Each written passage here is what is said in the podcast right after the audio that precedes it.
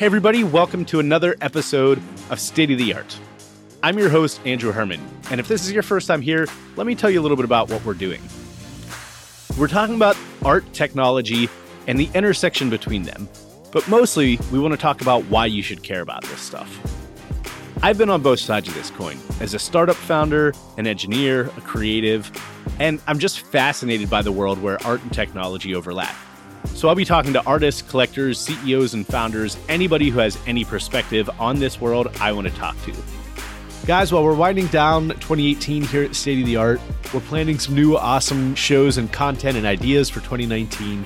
But we decided it would be awesome to re air some of our greatest hits from this year of our show. This week, we're re airing the episode featuring the most famous artist, aka Matty Mo. Matty Mo is one of the most divisive artists today. This episode proves that. He basically came into his artwork by using his background in digital marketing to inform his art. This episode's either going to piss you off or leave you thinking that Matty's a genius. I don't know. I'm still not decided. But we picked this episode because you'll definitely finish it feeling something. So stay tuned and check out Matty Mo. Hey, Matty Mo. It's great to have you on the podcast. Hey, Ethan. Thanks for having me. So tell me, are you really the most famous artist? And, and what does that even mean? Well, if you type into Google who is the most famous artist amongst names like Picasso and Van Gogh and Warhol, you see me in the results, uh, the most famous artist. So as far as Google is concerned, I might just be the most famous artist. And we're also living in a time where I can actually empirically measure whether or not I'm the most famous artist based on the number of impressions and followers and and other such metrics I use to determine my fame. So I wouldn't say I'm the most famous artist just yet empirically, but that's certainly my goal. How did you even come up with the idea for the name? I just typed into Google like how to become a famous artist um, when I decided to get out of my tech career and try my hand at art. And what I found was that a lot of artists had been described as the most famous artist, but no one was actually the most famous artist. Okay. Very simple, very elegant. I love it. Let's dive into that. So your background before you were in tech, I mean, you know, I read about you. You're a, an investor, you were in marketing, you, you were a founder. Um, you know, what was that transition of your career to being an artist and how did your influence in sort of your past career, if you will, influence you as an artist? Sure. Well, I was lucky to be at Stanford in between 2004 and 2008 when major changes happened to humanity. Um, in 2006 ish, uh, YouTube was invented, the iPhone was invented, Facebook was invented. All of those platforms heralded a whole new wave of venture capital investment in building businesses on top of these platforms. And while I was at Stanford, I had the luck of uh, being in a class called the Facebook class wherein I learned how to build Facebook apps, super viral Facebook apps. And fast forward six or seven years, I had built and started a bunch of companies related to uh, monetizing apps and monetizing this new new volume of traffic that was happening online as a result of a smartphone and Facebook and YouTube. And uh, so started to build advertising technology businesses, had some success, started to angel invest because that's what I saw all my mentors doing. Uh, and then around February of 2013, I was filmed stumbling around drunk and naked on a beach in India during a geek trip. And that more or less ended my tech career. So that, that sounds like an interesting story, but more so like how did how did your career in marketing and as a founder, now that you are, I guess, maybe forced to go into being an artist, as you say, but how did that influence you as an artist, and how did it make you maybe smarter as an artist, or better, or um, just change your career? Well, in the same way that many in- industries are being transformed by technology, Uber transforming t- uh, transportation, Airbnb transforming hospitality, art is going through uh, a, a, revolution too. Um, it's going through serious disruption as a result of the internet, which means that an artist can now distribute and sell their work much more efficiently than before, where they had to take photos of their art, send them to galleries. Galleries had to then sell, sell them to customers and face to face meetings. That's all changing. And so, you know, I, I, I stopped being a tech entrepreneur because I was disgusted with this concept of tech CEOs scrutinized for having fun.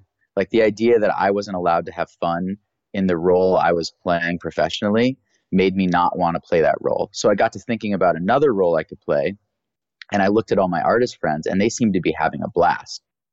So I decided to become an artist. So I Googled who is the most famous artist, how to become the most famous artist, and realized no one's really disrupting art using marketing technology as an artist. And so I made that my purpose. That's awesome. Uh, where do you think? So most of your career has been about making noise, and then almost like using technology to capture that noise. I'd say is a good way to put it. I mean, you know, whether through imagery, social media, press. I mean, overall, like, how do you think technology has played a role in your career now as an artist and your marketing strategy?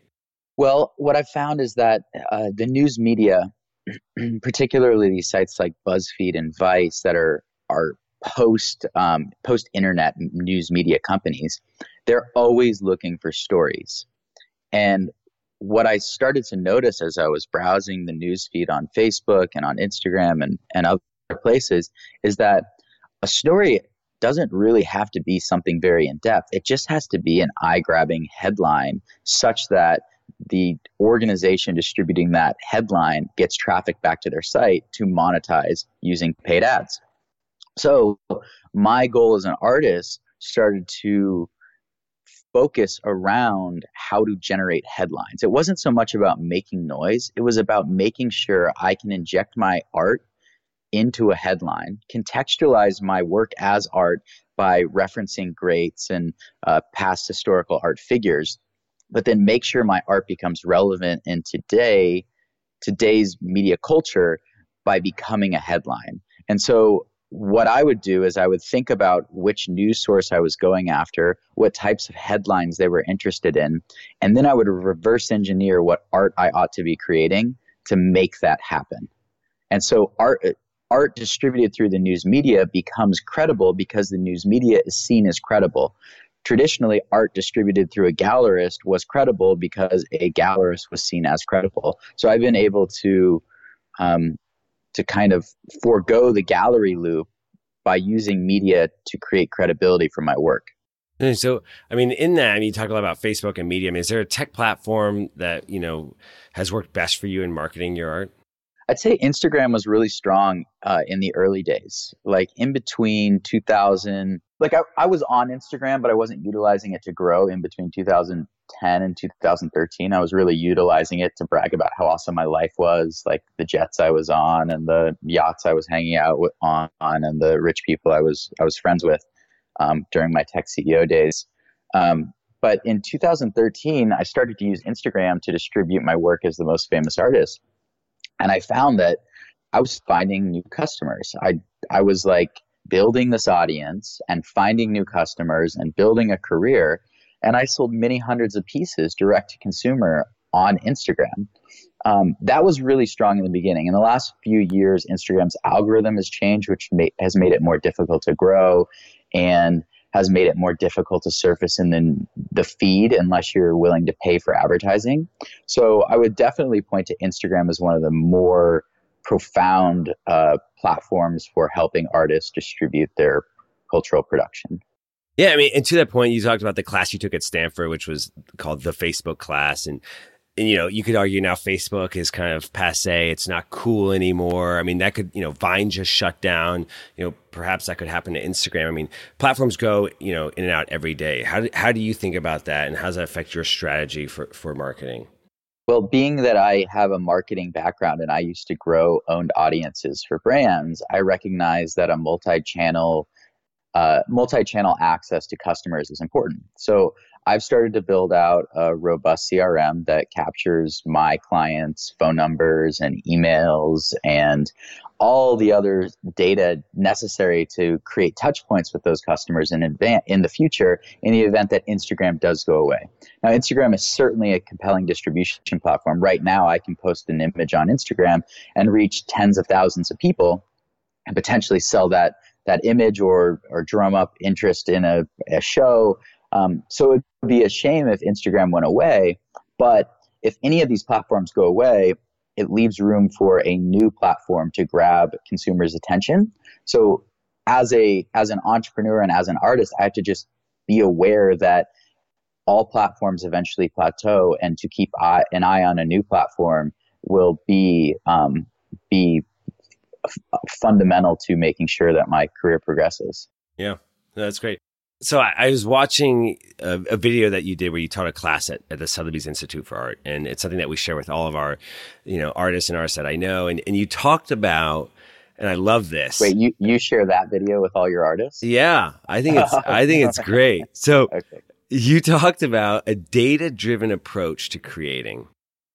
What does that even mean, and what does that process look like? You know, I mean, how do you use data to drive your process as an artist?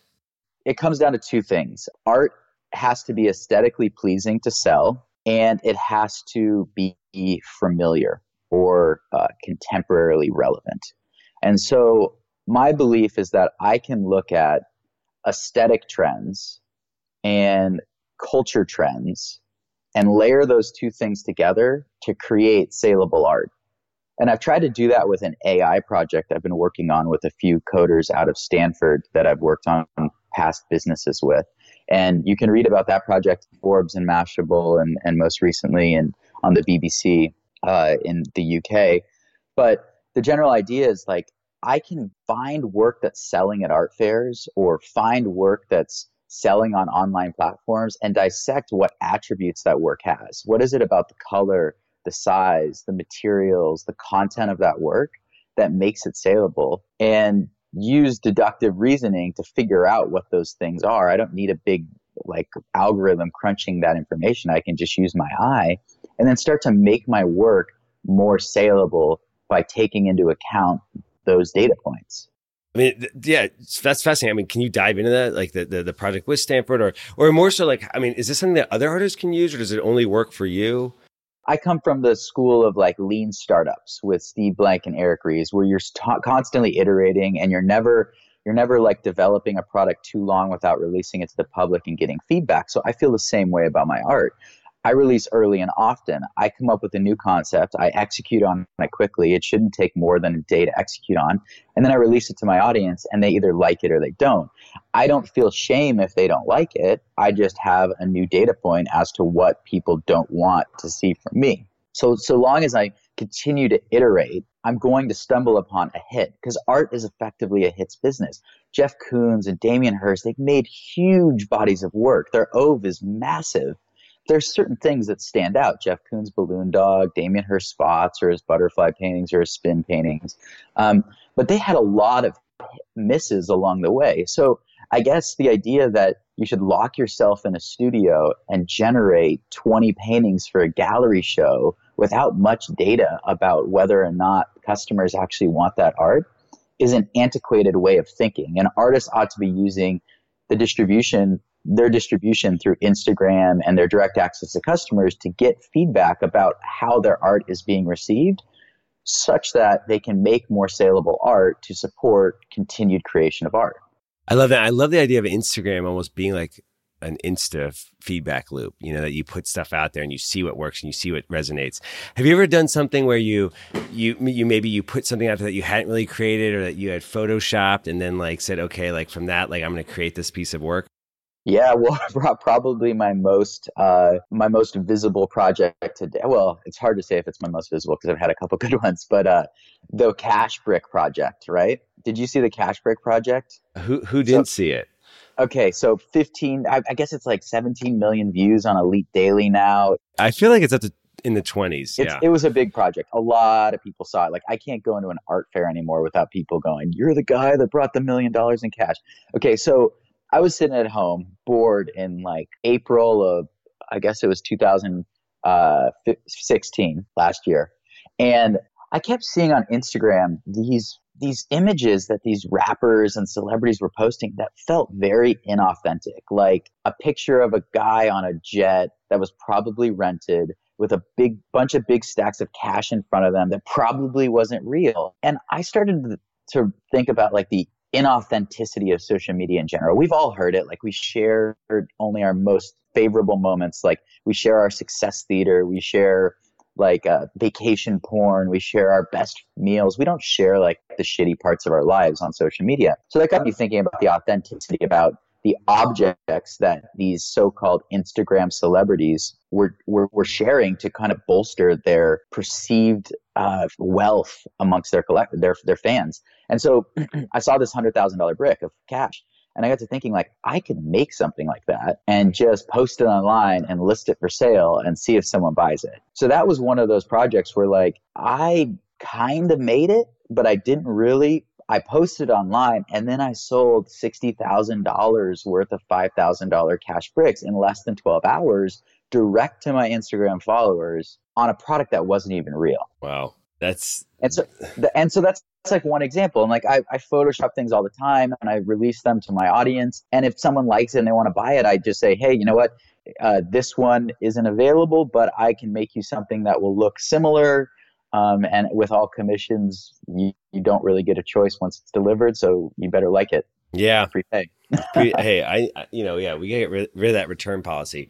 So, I, and I love this. I love, I, I watched the video. It's hilarious. And the point that you make is just so poignant in that it's like they say it's all about how genuine you are and authenticity, but really that that's just not the case. And you know, I find in working with emerging artists and and and then talking to galleries, there's this notion of uh, oh, that's just wall decor. And you know, I think there's three three reasons people buy art. It's like the aesthetic reason, financial investment, and, and kind of like power and prestige.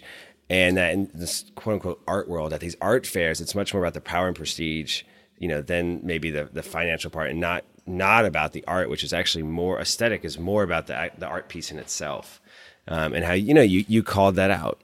The reason I love what you're doing, Ethan, is that like art is just for the walls. Like it shouldn't be a financial instrument, and it shouldn't be a, a, means through which people can feel powerful and important. Now it's become that. It is most definitely a financial instrument, and it is most definitely a way to um, to elevate yourself in the social sphere. But at the end of the day, artisans making work locally and p- having people hang it on their walls because they need to decorate their blank walls is still a business and it's still noble and it's still fun and it's still interesting. And I don't think that art, I, I think the, one of the reasons the institutionalized has kind of bastardized this idea that decorative art is, or bastardized decorative art is that they don't stand to gain from it. But in reality, but in reality, most people stand to gain from just having cool, interesting cultural pieces in their homes.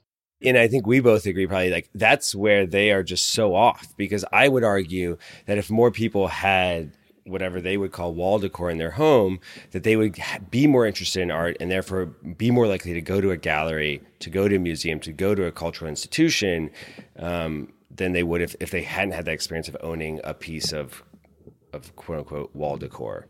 Well, my whole thesis around the art business I'm building is around uh, upward disruption in a la Clayton, Clayton Christensen. And so the general idea is I want to capture customers early and often at low price points with the belief that those customers, as they appreciate their art, will become higher ticket purchasers with time. And so if the LTV of my $1,000 customers becomes $50,000 over time, then I can afford to sell a thousand dollar painting at a much lower margin now with hopes that I monetize the back end. And so that comes down to like all this this marketing tech stuff. And LTV being lifetime value of, yeah. of someone. Yeah. And, and agreed, right? It's almost like, I mean, another thing to think about is business development as an artist. You know, you might say, okay, I'm going to take a loss on this first piece that I sell, believing that they're going to come back and that they're going to spend more of their time. But if I didn't give them you know almost that gateway drug to to getting into art then they would never come and buy a more expensive piece i'll never take a loss what i will take is uh, fair market value which is in reality the amount of labor and the amount of material that went into producing a work now, the five thousand, ten thousand dollar works that you're you see at galleries, they probably should be being sold for like fifteen hundred, two thousand bucks, and sell like sell like a sell like a thousand works at two thousand bucks, and you made two million dollars, and you've got a thousand people that are interested in your business. It's way harder to sell a work at five thousand or ten thousand dollars. So my whole thesis is around uh, producing new customers early and often, so that we can monetize them down the road. I love that. So another thing that I've read that you talk a lot about that the traditional art world views down upon is this idea of, of working with brands and how as an artist you are selling out if you work with Nike or Perrier. You know, I mean, talk to me more about, you know, how you view that and how you see moving forward, you know, perhaps artists working more with brands and how that affects sort of art in everyday life. I was just talking about this with a gallerist. The, the idea that the art of the 16 and 1700s wasn't sellout art is a, a total misnomer because the church was the institution funding that type of work. And if you didn't fit in with the church, you didn't get the resources or the the access to uh, to to roof to ceilings to paint, and therefore you didn't go down in the pantheon as a great artist. And so now, if we think about if we fast forward 400 years, 500 years. We're talking about artists who now have to get funding to produce their work. And they're either dealing with an institution, the art institution, which treats art as a financial instrument and a social class amplifier, or we're dealing with brands who need to sell things to people through visual imagery and compelling storytelling. Now, I don't really want to work with the art institution because they're way smarter and way more powerful and totally going to fuck me at the end of the day as an artist. However, brands, they're like the new church. They've got the resources and the distribution capabilities to enable artists to produce works at scale and to make sure those art those artworks are seen by tons of people. So so actually something I've come to terms with recently is that maybe the best place for an artist to be, the best position in the world for an artist is actually CMO at a big brand. Think about think about having your ideas as an artist on billboards all over the country. No matter what product you're selling, you're going to be pushing culture forward by having your ideas seen at scale. So I think that what's taught in art school about not selling out to brands, although it, it happens with Yayoi Kusama and Louis Vuitton and Ai Weiwei and Louis Vuitton, and Jeff Koons and Louis Vuitton. Um, it, it happens at the high end, but it's taught that like if you're just getting started as an artist, you should sell out. Totally think that's a fallacy. Yeah, and agreed. So do you, I mean, do you think that attitude changes anytime soon? Do you see it changing? Do you see what influence do you see artists working with brands having on, you know, like you talked about earlier? I mean, people buying two, three hundred, four dollar piece of art and getting into art in general. I definitely see it changing. I, I've started a business called the Mural Agency, which is really a response to that change. Like the Mural Agency effectively helps brands find wall space and find artists and is a matchmaker to allow public art to happen. And most of that time that public art is is branded in some way. But brands are also giving up this idea that they need to have a Coca Cola bottle in their public art. What they really need is a visual identity or some kind of activation in the real world that people with cell phones walking by can take pictures of and share online, which then gives that brand credibility amongst that sharer's peers. So we're seeing it happen at a massive scale right now. I don't know that galleries and the art institution want that to happen because they lose some control when an artist isn't reliant on a gallery to keep paying their paycheck. When an artist can go work with a brand and make 10, 50, $100,000 on the side, they can tell their gallerist to go fuck themselves. All right, everybody, we wanted to take a quick break to say, hey, we hope you're loving the show, and we want to know more about who you are and what you want to hear. It helps us continue to make great content that you love, and it helps us attract advertisers so we can get paid to continue to make awesome content for you. Please go to sotapodcast.com slash survey to help us out.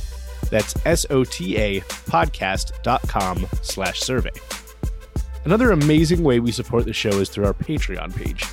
We've actually worked down the street from Patreon for the last six years and seen them go from an idea to a platform that has helped creators make over $300 million. The thing we know from being in the art business is that selling art is hard, in part because it can be above someone's budget, or as a podcaster, you need 10,000 listeners before getting any of the ad agencies to talk to you. But that's not even always the best way to monetize. Patreon is a great way for you to connect with your fans and invite them to become members. So for any creators interested in learning more, you can actually apply to speak to a Patreon launch specialist by heading to patreon.com slash soda slash apply. That's patreon.com slash S-O-T-A slash apply. Thanks for checking us out, and back to the show. Okay, so and I'm going to dig deeper though. I'm going to call you out. You applied to an art school. You applied to Yale. You have worked. I haven't, I haven't applied yet. I'm, you haven't I, applied yet. Okay, you've talked about applying. You uh, you work with galleries, traditional, what we'd all view as traditional galleries. I mean, how do you see the role of the gallery now, and, and how do you see that changing over the course of the next 10 years? And what, what role do they play now and, and over the next 10 years?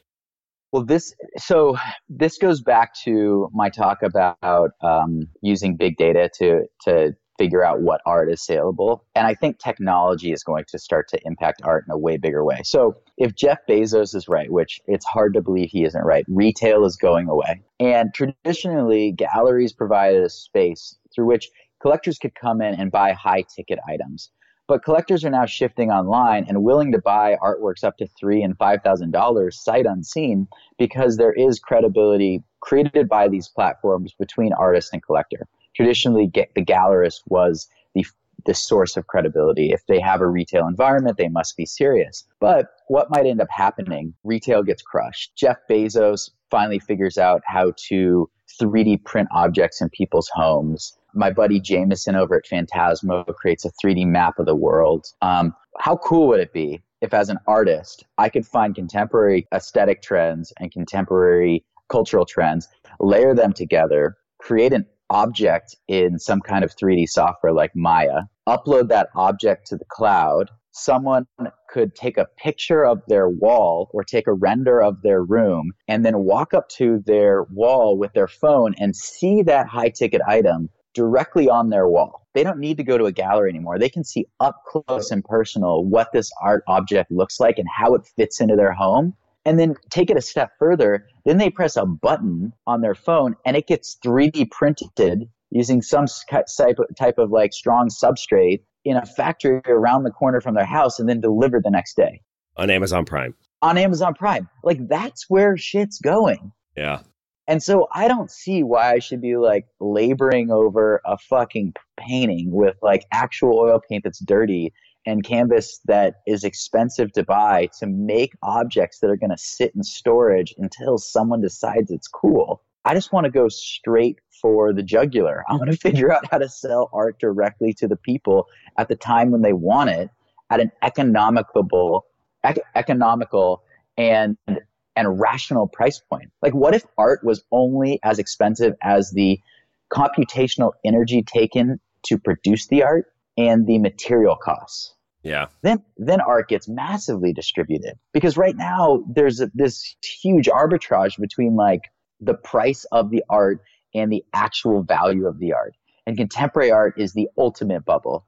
Like if you buy a painting because a gallerist told you, oh, this guy's paintings were five grand last year and now they're 10 grand. They're only saying they're 10 grand because they're saying they're 10 grand. There's no val- there's no data. Like Sotheby's isn't selling that stuff. It's kind of like a startup. Like just because your startup has raised subsequent rounds of funding doesn't mean it's worth shit on in reality. Yeah. Like you could be a paper millionaire and be and be worth 10 cents in reality. Yeah. So okay, but like let's go back, you know, and think with the question, what is the role? So what is the role of the gallery? And you talked about Amazon specifically and retail is dead. But then again, Amazon just launched a bookstore. Amazon just bought Whole Foods. And so there's this, I would argue there's a, an interesting dialogue going around about the future of retail. One thing I think we could agree on is that it is more about experiences and creating experiences around. And so you see that with the Apple store and you see, you know, fashion retail doing that. So back to it. What is the role of the gallery? Are you saying that there is zero role for the gallery? Are you saying that the, the role will change? I'm not saying there's zero role. I was just talking about like a very like Blade Runner future. And, and I, I, but I'm buying in. You know, I'm buying in here. So, what? What? I, I didn't. I didn't hear gallery in there. So does that mean there is no gallery? In the short term, like what I've seen work really well is not partnering with a gallery because they take 50% of my sales because they have to pay an expensive rent on some piece of real estate, but rather figuring out which weekend I want to throw my show, finding a pop up space, putting my art in it, and distributing the message myself through influencers and my peers that I'm having a dope party. Like art can be sold that, that way. So I think that the traditional gallery show, the traditional gallery offering might start to erode, and we're already seeing galleries close left and right. But the, the idea of an event space to celebrate art and culture isn't going away because people want to gather. That's like a tribal, innate human thing. Uh, that's a beautiful way to put it. Now, you know, you saw this when the radio launched, and the purists in the music industry thought that it would be the end of the concert. You know, everyone could listen to their home. Why would they go to a concert?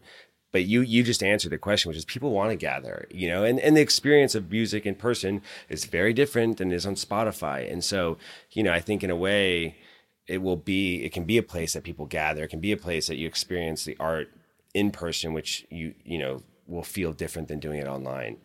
So for all you, for all you tech bros listening, create a pop up event space marketplace, and when I do my art ICO, I will then buy that company from you for my token, and then we can build out the new art supply chain together.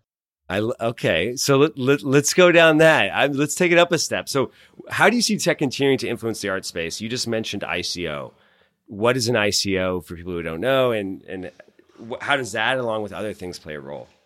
An ICO is an initial coin offering, which is really should be called a token sale because ICO is kind of a uh, a cliche at this point. Um, and effectively, what it is is the ability to create a, a microeconomy using the blockchain protocol um, to uh, create some kind of exchange, like uh, uh, some decentralized way of of um, transacting. And so break it down for us. What does that mean? So I'm I'm Ethan. I'm Ethan. I'm I'm an artist out there. What? Okay, so here's how I see it working. Okay, I want to do an ICO, which is like a crowdsourced funding mechanism to create an incubator.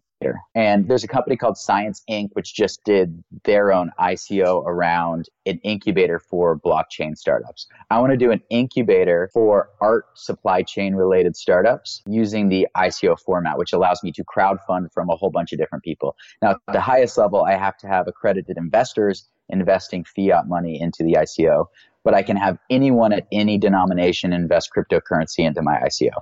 That then gives me funding to then, like 500 startups or any of these incubators, incubate a bunch of businesses along the supply chain. So when I started as an artist, I had to figure out how to get studio space. I had to figure out how to ship my work. I had to figure out how to archive and print my work. I had to figure out how to do licensing deals. I had to figure out how to uh, do a bunch of shit that where there's no infrastructure in place for the outsider artists like myself enabled by the democratic effects of software to succeed and scale their business. So I built these types of systems for myself. And then what I noticed is I could help other artists succeed. So I started incubating other artists and offering them these services and they would start paying me for these services and their revenues would go from like 10 grand a year to 100 grand a year. But in going from 10 grand a year to 100 grand a year, I'm capturing quite a lot of that revenue generated through supply chain services. And so then what ends up happening is I do a second coin offering where I incentivize artists to start using my differing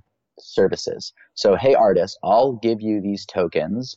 You should rent studio space for me. You should buy supplies for me. You should ship your art through me. And all I ask is that when you go to sell your art to a collector, I want you to sell it for my token. So a collector ends up having to convert their fiat money into cryptocurrency to buy into the marketplace. And as that gets going, it gets really strong and these network effects start happening. And if I incentivize enough artists to participate through the coin offering, then all of a sudden I've got myself a gigantic microeconomy around the democratic distribution of art.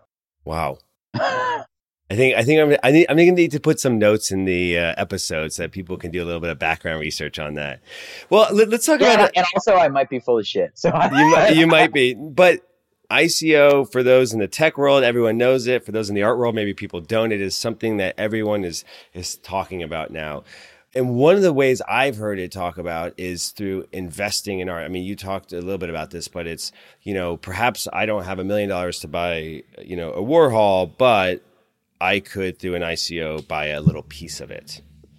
Well, so there is a company called Maecenas who just ICO'd, and I think they raised 10 million bucks, and they're Swiss, and they're they're effectively taking like Warhols and Picassos and Rembrandts, and they're subdividing them into fractional ownership, where you could buy into that painting and then see it appreciate over time.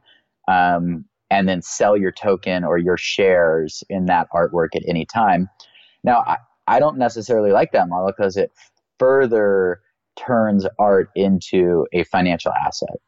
And so if if any artist is out there making their art with hopes that it becomes a financial asset, then they might as well just go start trading commodities. Um, and the the trouble is that in art school, all we see the media celebrating. I didn't go to art school, but I'm I'm I'm making a generalization. All we see the media celebrating is the the the new highest uh, purchase of a Basquiat, the highest va- uh, cash value purchase of a Basquiat, or the incredibly expensive Jeff Koons sculpture. And so, as long as the media and the art news and the art industry news are celebrating these like massive financial gains generated by art, we're going to be brainwashing the people at the earliest stages of their art career into believing that that's the end goal. I think the end goal is actually just having a lifestyle where you can make 150 or 200 grand a year doing what you love. That's like the digital nomad lifestyle but we can do it as artists.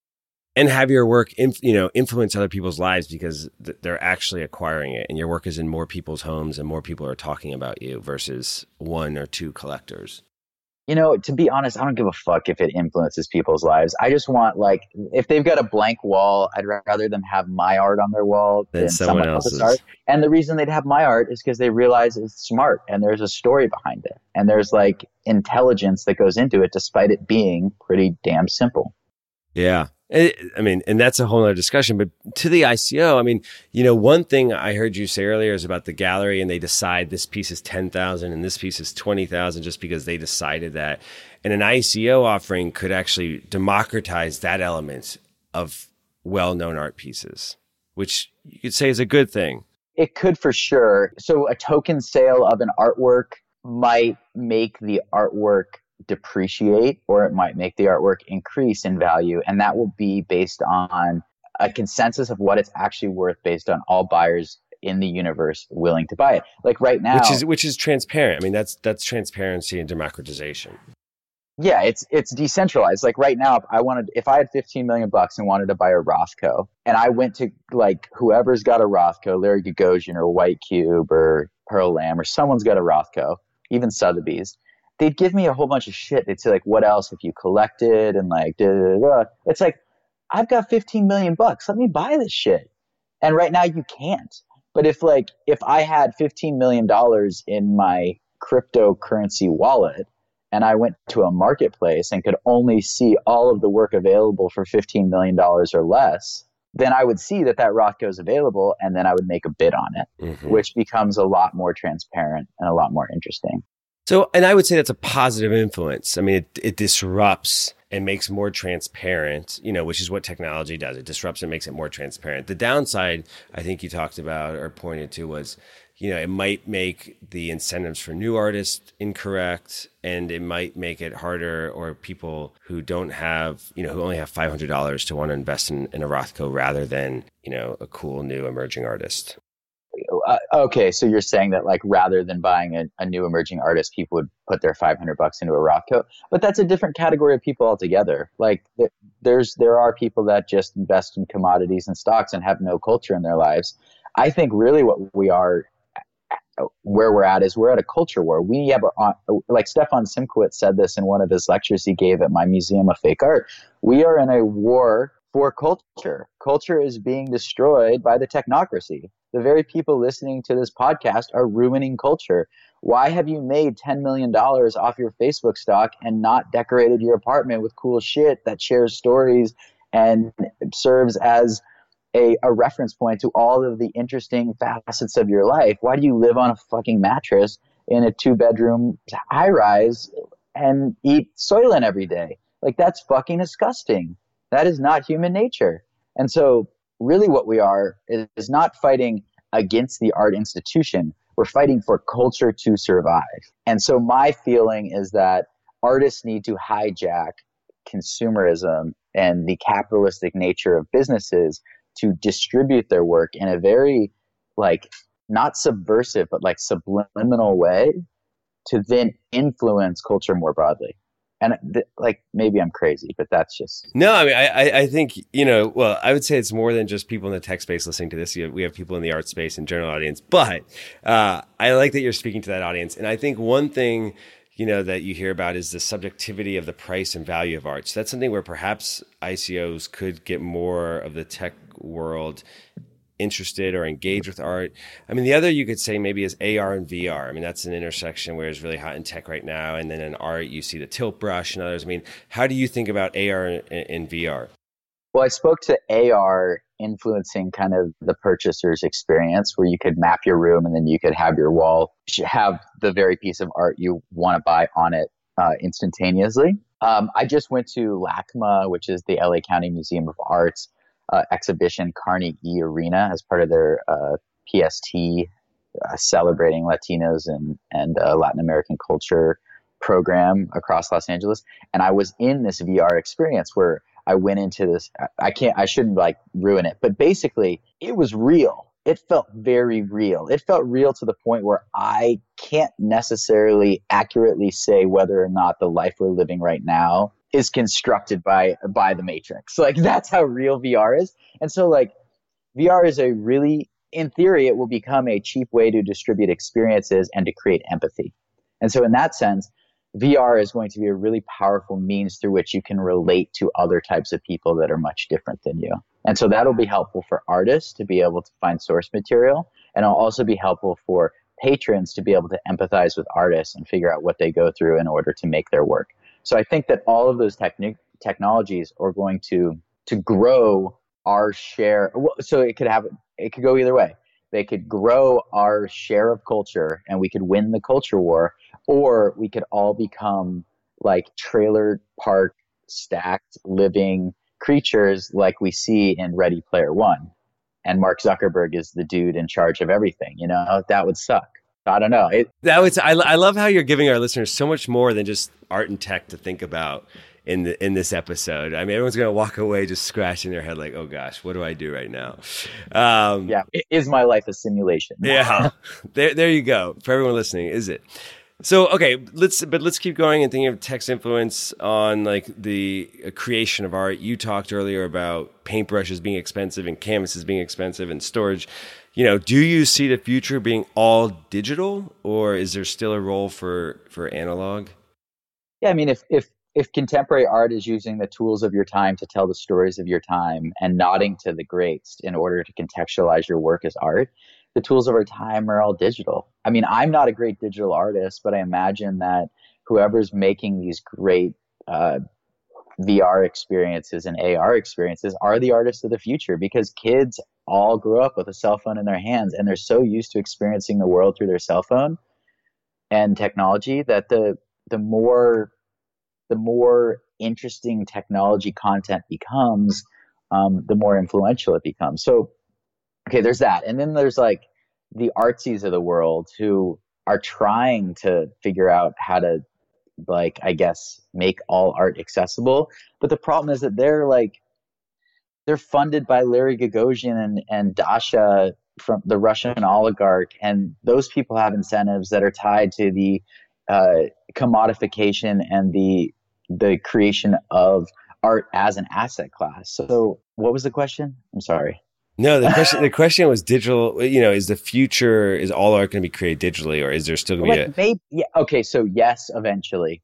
You know, maybe we run out of oil pigment, or like materials are so scarce that like why would we why would we continue to make and waste things if we don't have to like maybe our planet won't even sustain the continued creation of canvas and we'll all have to go digital like if you're on mars making art it certainly doesn't look like an oil and canvas painting because you can't fucking take oil and canvas to mars that's a that's a great thing when is art going to get on mars um so elon if, elon if you're listening send me i'll be the first artist on mars right? And what is that? And I think you leave in 2021 and you get there by 2023. So oh, I don't know if I'm ready to go that soon. no. What um okay, I mean is there anything else? I mean you mentioned Artsy briefly like and you know there we've talked about AR, VR, ICO. Is there other artists, companies, spaces that you think are that you're excited about that are pushing the envelope, ones that you think are, you know, maintaining the current system? Yeah, no. I, no, I yeah. I said all I wanted to say. All right. I talked about the crazy future I see. Maybe I'm a good artist. Maybe I'm not. Maybe I'm full of crap. Who knows? I, I, I don't think that's the case, but I love it. So, all right, so we've we've gotten everything out of you that weekend. You've laid it all out there. You're leaving uh, the audience just with a lot to think about this week. I thought I was gonna have a relaxing weekend here, but now I'm just I'm questioning the meaning of life. Um, let's jump into the rapid fire, okay? Okay. All right, here we go. One piece of advice you give to all artists to succeed. Uh, get some real world experience and then use that as your source material. All right. Art will be as popular as music in Never. All right. You're you're Carter Cleveland, you're full of shit. All right. You're a new addition to the crayon box. What color would you be and why? Uh, pink, because it's a nice color. Okay. And last, who's your favorite superhero? Elon Musk. Whoa, that's a first. All right. Love it, man. Thank you very much. It's my pleasure. For the audience listening, I'm sure it's not hard because we can Google you, but how do we find you? Yeah, it would be best to go to themostfamousartist.com or Google the most famous artist or find me on Instagram and send me a DM and tell me what you thought of this podcast. All right, Matty Mo. It's been a pleasure, man. Thanks very much. Thanks, Ethan. Take care. All right, listeners. So, what do you think? Is Matty killing the soul of art, or is he an uber genius who's pushing a new wave of artists who are savvy in this modern world of consumerism and technology? Should more artists be thinking this way, or should the world be updating itself to protect artists? I don't, I don't know. Uh, but if you have ideas, please get a hold of us on Twitter, Instagram at State of the Art. And as always, please give us a five star review if you like what we're doing, if you like this episode. It's the most helpful thing you can do for us to help us grow, to find other listeners like you who like what we're doing. So, as always, this has been State of the Art. Thank you so much.